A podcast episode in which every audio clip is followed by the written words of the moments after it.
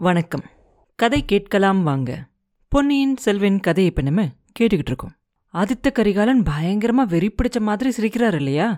அது அங்க பக்கத்துல ஒளிஞ்சிருந்த வந்தியத்தேவனோட காதலையும் விழுகும். அப்படியே அவனுக்கு உடம்பெல்லாம் சிலிர்த்து போகும். வேகமா இங்க ஏதோ விபரீதம் நடக்க போகுது அப்படின்னு அவனோட உள் மனசு ஏதோ சொல்லிக்கிட்டே இருக்கும். நிழல் வடிவத்துல யமதர்மராஜரும் கையில பாச கயிறோட அந்த அறைக்குள்ள வந்துகிட்டு இருக்காரு. பாச கயிறு வீசுறதுக்கு சமயம் நெருங்கிக்கிட்டு இருந்துச்சு. ஆனா யார் மேல எரிய போறாரு? யாரோட உயிரை கொண்டு போக போறாரு? கரிகாலன் உயிரியா? இல்ல நந்தினி தேவியோட உயிரியா? ஒருவேளை அவங்க ரெண்டு பேருக்குமே மரணம் நெருங்கிக்கிட்டு இருக்கோ? சகோதரன் சகோதரிய கொல்ல போறானா? இல்ல சகோதரி சகோதரனை கொல்ல போறாளா? இல்ல ரெண்டு பேருமே ஒருத்தர் ஒருத்தர் கொண்டுகிட்டு சாக போறாங்களா? இந்த மாதிரி எதுவும் நடக்காம இருக்கணும் அதை தடுக்கணும் அப்படிங்கறதுக்காக தான் இளைய பிராட்டி நம்மள இங்க வேகமா போக சொல்லி அனுப்பி வச்சாங்க. நம்மளால முடிஞ்சதெல்லாம் நம்ம செஞ்சிட்டோம். ரெண்டு பேர்கிட்டயும் அவங்களுக்கு இருக்கிற உறவை பத்தி சொல்லியாச்சு. ரெண்டு பேரோட மனசும் இலகிற மாதிரி பேசியாச்சு. ஆனாலும் பலன் ஏதாவது வருமா வராதா? இந்த வெறி பிடிச்ச ஆதித்த கரிகாலரையோ பிரம்ம பிடிச்ச நந்தினியோ கொடூரமான செயல் எதுவும் செய்யாம நம்மளால தடுக்க முடியுமா? இந்த சமயத்துல நம்ம நடுவுல போனா ஏதாவது நன்மையாகுமா? ஒருவேளை ரெண்டு பேருக்கும் நடுவுல நம்மளோட உயிரை பலி கொடுத்தா அவங்க ரெண்டு பேரோட கோவமும் தனியுமா? இப்படியெல்லாம் வந்தியத்தேவனோட மனசு அப்படியே கிடந்து கொந்தளிக்கும். இன்னும் கொஞ்சம் பொறுத்து பார்க்கலாம்.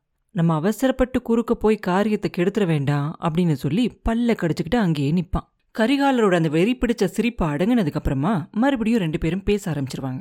நந்தினியும் அவரும் பேச ஆரம்பிச்சிருவாங்க. ஐயா என் வாழ்நாள்ல உங்களுக்கு சந்தோஷம் தர மாதிரியான காரியத்தை நான் எதுவுமே செஞ்சதே இல்லை. கடைசியில சாகிற சமயத்திலேயாவது நீங்க சிரிக்கிற மாதிரி ஒரு நிலைமை ஏற்பட்டிருக்குல எனக்கு ரொம்ப சந்தோஷம் அப்படின்னு சொல்லுவா நந்தினி.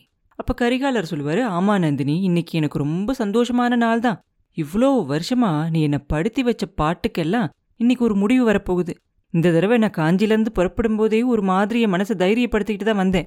உன்னை நேரில் பார்த்ததுக்கப்புறம் என் மனசு மாறிடுமோ அப்படின்னு பயந்துகிட்டு இருந்தேன். அதுக்கு இடம் இல்லாம நீயே இந்த வாளை என் கையில கொடுத்துட்ட அப்படின்னு சொல்லிட்டு மறுபடியும் சிரிப்பார். அப்ப நந்தினி சொல்லுவா கோமகனே எனக்கும் இன்னைக்கு நல்ல நாள் தான். உங்க கையால வெட்டுப்பட்டு சாகிற மாதிரியான ஒரு நல்ல மரணம் எனக்கு கிடைக்க போறதே இல்ல. ஒரு காலத்துல உங்க கையால என் கழுத்துல பூமாலை சூட்டிக்க போறேன் அப்படின்னு நினைச்சு ஆசை கனவு கண்டுகிட்டு இருந்தேன். அது நிறைவேறாம போயிருச்சு. உங்க கையில இருக்க அந்த வாழையாவது என் கழுத்துல சூட்டிக்கிற பாக்கியம் எனக்கு கிடைக்கட்டும். ஏன் தாமதிக்கிறீங்க? அப்படின்னு சொல்லி கேட்பா அப்ப கரிகாலர் சொல்லுவாரு பல வருஷமா தாமதிச்சாச்சு. இன்னும் ஒரு சில நிமிஷம் தாமதிக்கிறதுனால என்ன நஷ்டமாயிர போகுது? நந்தினி கொஞ்சம் என்ன பாரு. கடைசி தடவையா என்னை பார்த்து என் கேள்விக்கு பதில் சொல்லு. பூமாலை சூட்ட வேண்டிய என் கையால நான் ஏன் உனக்கு வால் மாலை சூட்டணும்? நீ ஒரு காலத்துல ஆசை கனவு கண்டதெல்லாம் உண்மை அப்படின்னா இப்பயே அந்த ஆசையை நிறைவேற்றிக்க கூடாது. அதுக்கு தடையா நிக்கிறவங்க யாருன்னு சொல்லு. உன்னை கொல்றதுக்கு பதிலா அவங்கள கொன்னுட்டு மறுகாரியம் பாக்குறேன் அப்படிம்பாரு. அப்ப நந்தினி சொல்லுவா வேண்டாம் ஐயா வேண்டாம் உங்களுக்கு கோடி புண்ணியமா போட்டும். என்னால இனிமேல் வேற யாரும் சாகவே வேண்டாம் அப்படிம்பா. கரிகாலன் சொல்லுவான் நீ அந்த தடை என்னன்னு மாத்திரம் சொல்லு. அதை ஒரு நிமிஷத்துல நான் தவிடு பொடி ஆக்கிடுறேன் பிரம்மதேவன் எழுதினதை நான் மாத்தி எழுதுறேன் பாரு அப்படிம்பா. அப்ப நந்தினி சொல்லுவா பிரம்மதேவன் எழுத்த வேணா நீங்க மாத்தி எழுதலாம். ஆனா ஒருத்தரோட பிறப்பை மாத்தி எழுத முடியுமா? அப்படின்னு கேட்பா அப்ப கரிகாலன் சொல்லுவான் எதை பத்தி கேட்குற நந்தினி? நம்ம சின்ன வயசுல உன்னை பட்டர் குலத்து பெண் அப்படின்னும் அதனால உன்கிட்ட நான் சிநேகமா இருக்கக்கூடாது அப்படின்னு என் குடும்பத்துல இருக்கவங்க சொன்னாங்களே அதை பத்தியா?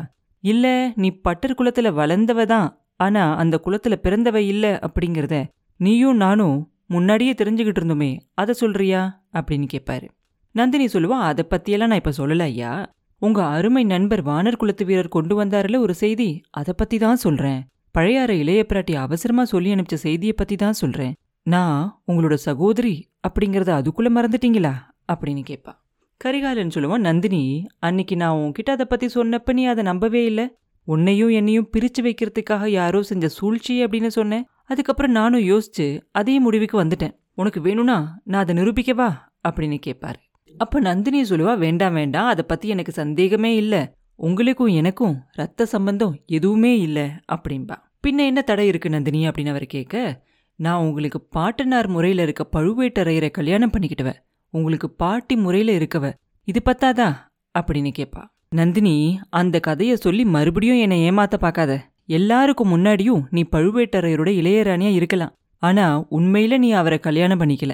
ஏதோ ஒரு காரணத்துக்காக தான் அவரோட அரண்மனையில வந்திருக்கு முன்னாடி ஒரு தடவை தஞ்சாவூர் நான் கேட்டப்ப இப்படி தான் சொன்னேன். அப்ப நான் நம்மளோட ஆசை கனவை நிறைவேற்றிக்கலாம் அப்படின்னு சொல்லி உனக்கு ஞாபகப்படுத்தினேன். அதை நிறைவேத்துறதுக்கு நீ பயங்கரமான நிபந்தனையெல்லாம் சொன்னேன். பழுவேட்டரையரை கொன்னுட்டு எங்க அப்பாவையும் தங்கச்சியும் சிறையில அடைச்சிட்டு உன்னை சோழ சிங்காதனத்துல ஏற்றி வைக்கணும் அப்படின்னு சொன்னேன். வெறி பிடிச்ச ராட்சசி நீ அப்படின்னு முடிவு பண்ணிக்கிட்டு நான் காஞ்சிக்கு போனேன். அப்புறமும் நீ என்னை விட்டையா? இல்லை. எப்ப பார்த்தாலும் கனவுலையும் நினைவுலையும் வந்து என்னை வதச்சிக்கிட்டே இருந்தேன். ஒரு சில சமயம் அழுது புலம்பிக்கிட்டு வந்த ஒரு சில சமயம் சிரிச்சு மயக்கிக்கிட்டு வந்தேன். ஒரு சில சமயம் பைத்தியக்காரி மாதிரி வந்து என்னையும் பைத்தியமாக்கினேன். அப்படிம்பாரு அப்ப நந்தினி சொல்லுவா உங்களோட மன பிரம்மைக்கு என்னை ஏன் குத்தம் சொல்றீங்க? நீங்க எனக்கு செஞ்ச அநீதிக்கும் கொடுமைக்கும் பலனை அனுபவிச்சீங்க. அதுக்கு நான் என்ன செய்வேன்? நான் மட்டும் கஷ்டப்படல அப்படின்னு நான் நினைக்கிறீங்க? பழுவேட்டரோட மாளிகையில எல்லா சுகபோகத்தோடையும் ரொம்ப சந்தோஷமா இருக்கேன் அப்படின்னு நான் நினைச்சுக்கிட்டு இருக்கீங்க அப்படின்னு நந்தினி கேட்கும் போதே அவளோட குரல்ல ஆத்திரமும் கோவமும் அப்படியே பொங்கிக்கிட்டு வரும். இதை கேட்ட வந்தியத்தேவனுக்கு அப்படியே ஒரே பயமாயி உடம்பெல்லாம் படபடன்னு ஆக ஆரம்பிச்சிரும். ஆதித்த கரிகாலோட குரலும் கொஞ்சம் ஏற ஆரம்பிச்சிரும். நீயும் கஷ்டப்பட்டதாவா சொல்ற?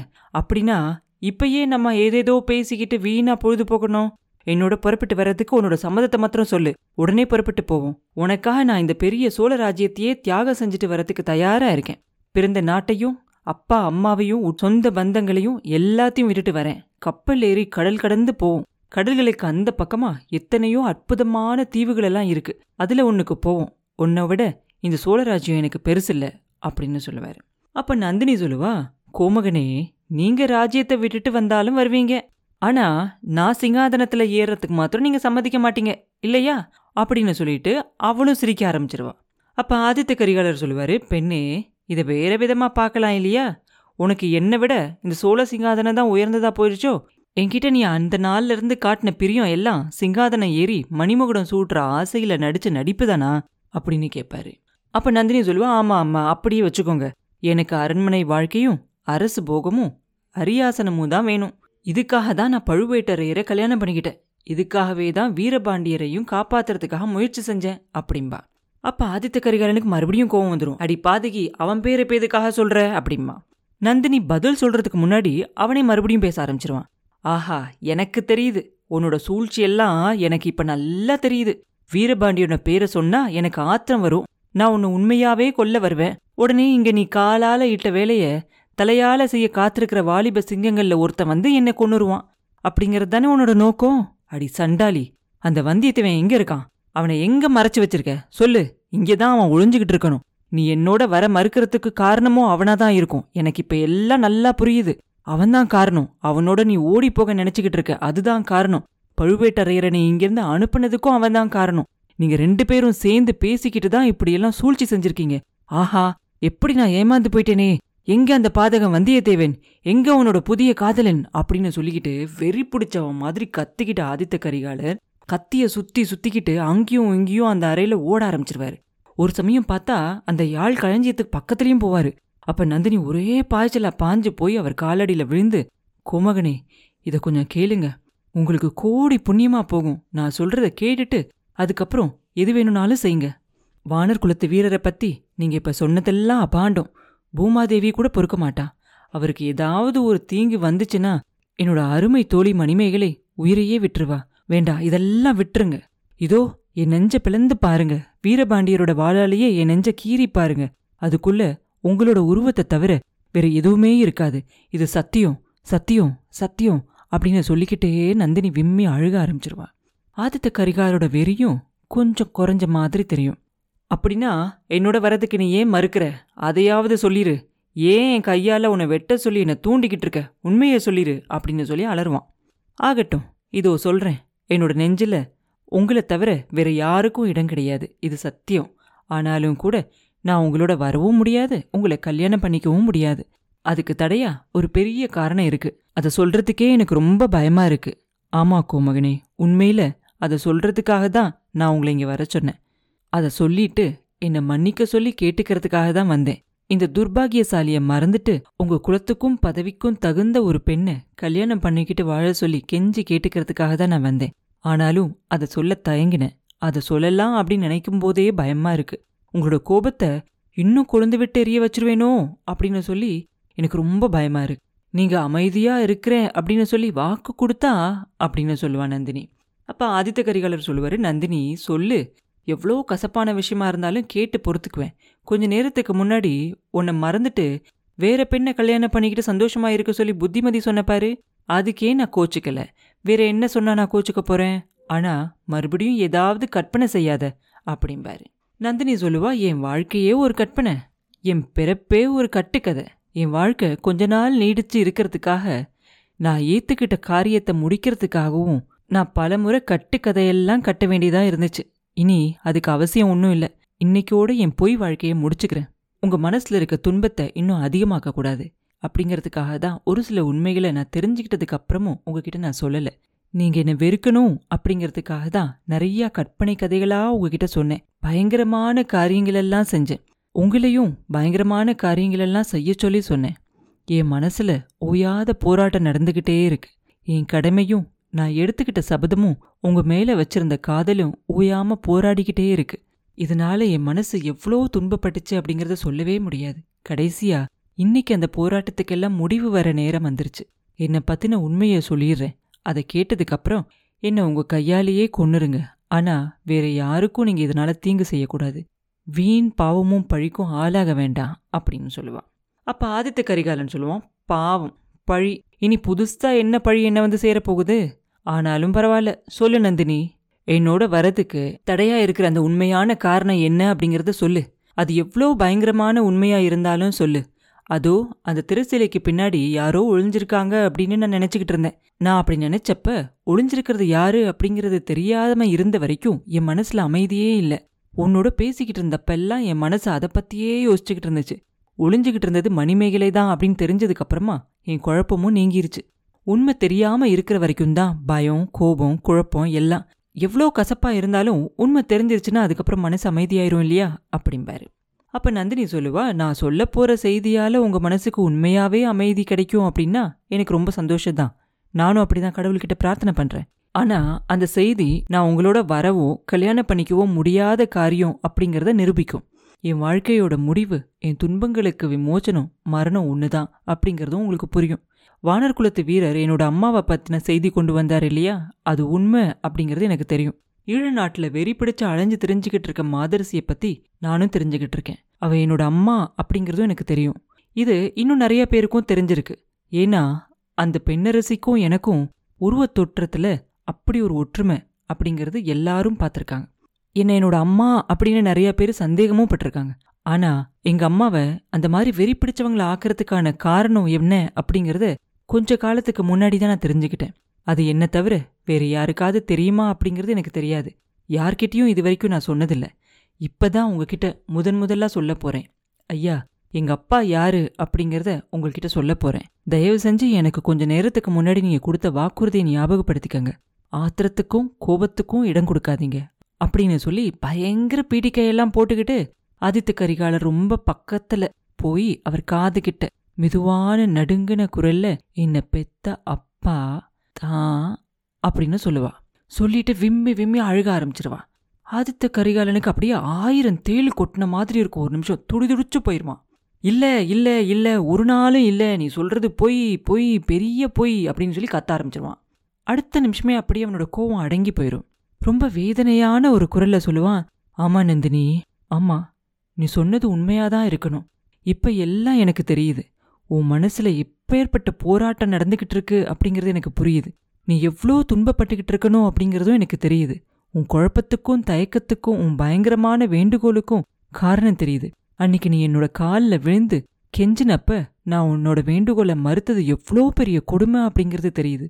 நந்தினி உலகத்துல எத்தனையோ தப்புக்கெல்லாம் பிராய்ச்சித்தம் உண்டு. ஆனா நான் செஞ்சதுக்கு பிராய்ச்சித்தமே கிடையாது. நம்ம ரெண்டு பேருக்கும் நடுவுல உள்ள தடை நீங்க வழியே கிடையாது. ஐயோ இந்த பெரிய பாரத்தை இவ்ளோ நாளா நீ எப்படி உன் மனசுல வச்சு தாங்கிக்கிட்டு இருந்த?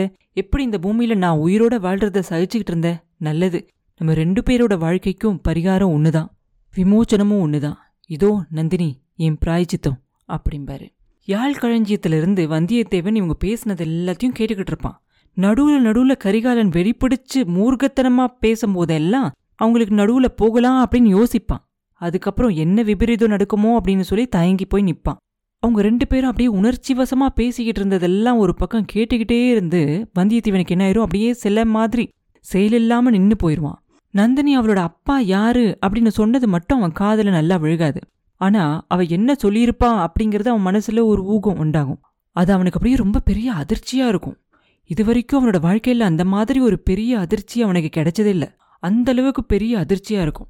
கடைசியா ஆதித்த கரிகாலர் மெதுவா தழுதழுத்த குரல்ல நந்தினி சொல்றத ஒத்துக்கிற மாதிரி பேசிக்கிட்டு இருப்பாரு இல்லையா? அதை கேட்ட உடனே அவனோட ஆர்வம் எல்லாம் அப்படியே கட்டுக்காவலெல்லாம் கடந்து போயிரும். அவர் சத்தம் போட்டு பேசிக்கிட்டு இருக்கும்போது கூட அவ்வளவா அவனுக்கு பயமா இருக்காது.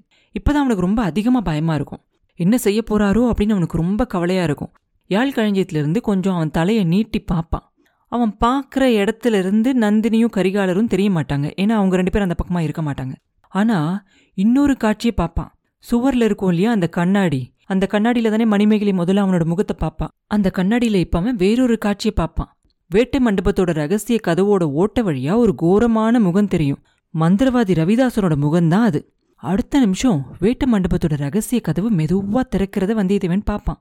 திறந்த கதவோட வழியா முதல்ல ஒரு புலியோட தலையும் அதுக்கப்புறம் அதோட உடம்பும் வெளியே வரத பார்ப்பான்.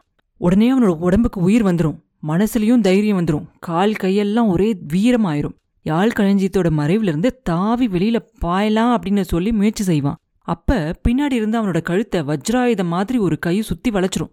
அண்ணாந்து பாப்பான். காலாமுக வேஷத்துல ஒரு பெரிய ஆஜானுபாகுவான ஒரு உருவம் கண் முன்னாடி தெரியும். ஆஹா இவன் யாரு? இங்க எப்படி வந்தான்? இது என்ன இரும்பு பிடி? கழுத்து நெரிக்குதே மூச்சு திணறுதே மொழியெல்லாம் பிதுங்குதே இன்னும் கொஞ்ச நேரம் போனா உயிரே போயிருமே. வந்தியத்தேவன் ஒரு பெரிய முயற்சி செஞ்சு அந்த இரும்பு கையோட பிடியிலிருந்து திமிரி தள்ளிக்கிட்டு வெளியில பாய்வான். பாஞ்ச வேகத்துல என்ன ஆகும்? தரையில போய் விழுந்துருவான். தலைமையில ஒரு பெரிய பாறாங்கல்ல போட்ட மாதிரி இருக்கும். ஒரு நிமிஷம் அவன் கண்ணுக்கு முன்னாடி கோடி சூரியனோட வெளிச்சம் தெரியும். அடுத்த நிமிஷம் எல்லாம் மறைஞ்சு போய் இருட்டாயிரும். வந்தியத்தேவன் அப்பவே மயக்கம் போட்டு விழுந்துருவான். யாழ் கழிஞ்சியத்துல இருந்து அதோட வாசல்ல கிடந்த வந்தியத்தேவனோட உடம்ப மிதிச்சு தாண்டிக்கிட்டு ஒரு கோர பயங்கரமான காலாமுக உருவம் வெளியே வரும். யாழ் களஞ்சியத்துக்கு பக்கத்துல தடால் அப்படின்னு ஒரு சத்தம் கேட்டு நந்தினி திரும்பி பாப்பா. காலாமுக உருவம் கையில கத்திய உருவிக்கிட்டு அவளை பார்த்து வரத பாப்பா. கண்ணே பிதுங்குற மாதிரி ஆச்சரியத்தோட அந்த உருவத்தை பாப்பா. அவ வயிற்றுக்குள்ள இருந்து குடலெல்லாம் மேல வந்து அவ தொண்டையை அடைக்கிற மாதிரி இருக்கும் நந்தினிக்கு. கண்ணை தொடச்சுக்கிட்டு மறுபடியும் பாப்பா. கரிகாலன் கீழே விழுந்து கிடக்கிறத பாப்பா. அவன் உடம்புல வீரபாண்டியனோட வால் பாஞ்சிருக்கிறதையும் பாப்பா. அப்ப அவரோட தொண்டையிலிருந்து விம்மலும் சிரிப்பும் கலந்து ஒரு பயங்கரமான ஒரு சத்தம் வரும். அது அந்த அறையில இருந்த கட்டிலிருந்து எல்லாத்தையும் அப்படியே நடுங்க வைக்கிற மாதிரி இருக்கும். அடி பாதகி சண்டாளி உன் பழிய நிறைவேத்திட்டியா? அப்படின்னு சொல்லிக்கிட்டே அந்த காலாமுக உருவம் அவ பக்கத்துல வரும். அதே சமயத்துல அப்ப வேட்ட மண்டபத்துல இருந்து ரகசிய கதவு வழியா உள்ள வந்துச்சு இல்லையா அந்த புலி உருவம்? அதோட மறைவுல இருந்து ரவிதாசனும் வருவான். காலாமுகனை பார்த்த உடனே புலிய தூக்கி வீசி எறிஞ்சிருவான். அந்த அறைக்கு லேசா வெளிச்சம் தந்துகிட்டு இருந்த அந்த விளக்க அந்த செத்த புலியோட உடம்ப வச்சு தாக்குவான். விளக்கு அருந்து கீழே விழுந்துரும். அது அணையறதுக்கு முன்னாடி மணிமேகலையோட முகம் மாத்திரம் ஒரே ஒரு நிமிஷம் பயத்தோட தெரியும். கிரீச்சனு கத்துக்கிட்டே மணிமேகலை அங்கிருந்து ஓடி போயிருவா. மறுபடியும் அந்த அறையில ஒரே இருட்டாயிரும். அந்த இருட்டுல சோகமான விம்மல் குரலும் வெறி பிடிச்ச சிரிப்பு சத்தமும் மரண நேரத்துல கேக்குற முணுங்கல் சத்தமும் மனுஷங்க வேகமா அங்கேயும் இங்கேயும் ஓடுற சத்தமும் கலந்து கேட்கும் அப்புறம் என்ன நடந்துச்சு? அப்படிங்கறத அடுத்த பதிவுல பார்ப்போம் மீண்டும் உங்களை அடுத்த பதிவில் சந்திக்கும் வரை உங்களிடமிருந்து விடைபெறுவது உண்ணாமலே பாபு. நன்றி.